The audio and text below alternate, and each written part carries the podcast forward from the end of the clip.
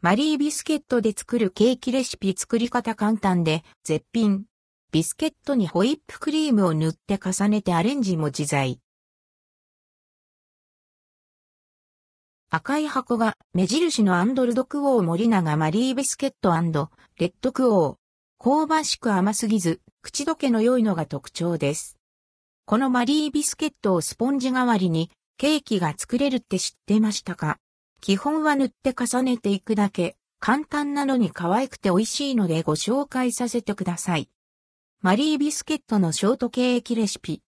材料、1から2人分用意するものはこちら。森永ビスケットのレシピを参考にしています。マリービスケット2袋、6枚、牛乳 100ml 製、クリーム 100ml 砂糖 8g いちご4個。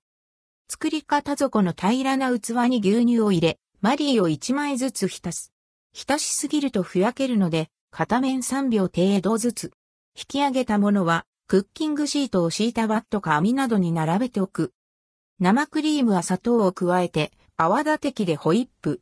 いちごは3個分をスライスする。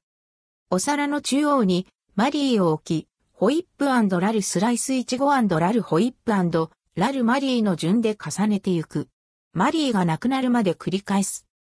最後にバターナイフなどで上から軽く押さえ、各段のホイップをはみ出させる。はみ出したホイップを使いつつ、マリーが見えなくなるよう側面にも、ホイップと塗っていく。完成ヘリップと行きたいところですが、一旦ラップをして冷蔵庫へ。マリーをしっとり落ち着かせるため、2から8時間ほど置きます。省くとマリーが十分に柔らかくならず、フォークで刺した時ケーキが崩れてしまうので注意。取り出して、残りのイチゴをトッピングしたら、完成。お味は？牛乳に浸して落ち着かせたマリーは、いつものパキッとしたマリーとは別の顔。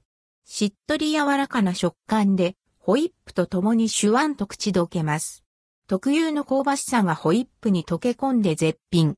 スポンジのケーキとはまた違うけれど、代用品のわびしさはなく、新しい美味しさです。アレンジ幅が広いのも魅力。いちご以外のフルーツを使うのはもちろん、洋酒に浸したドライフルーツで大人っぽく仕上げるのもおすすめ。また、マリーを浸す工程を牛乳ではなく、コーヒーやココアにして、ほろ苦く仕上げると、ガラッと違う味わいが楽しめます。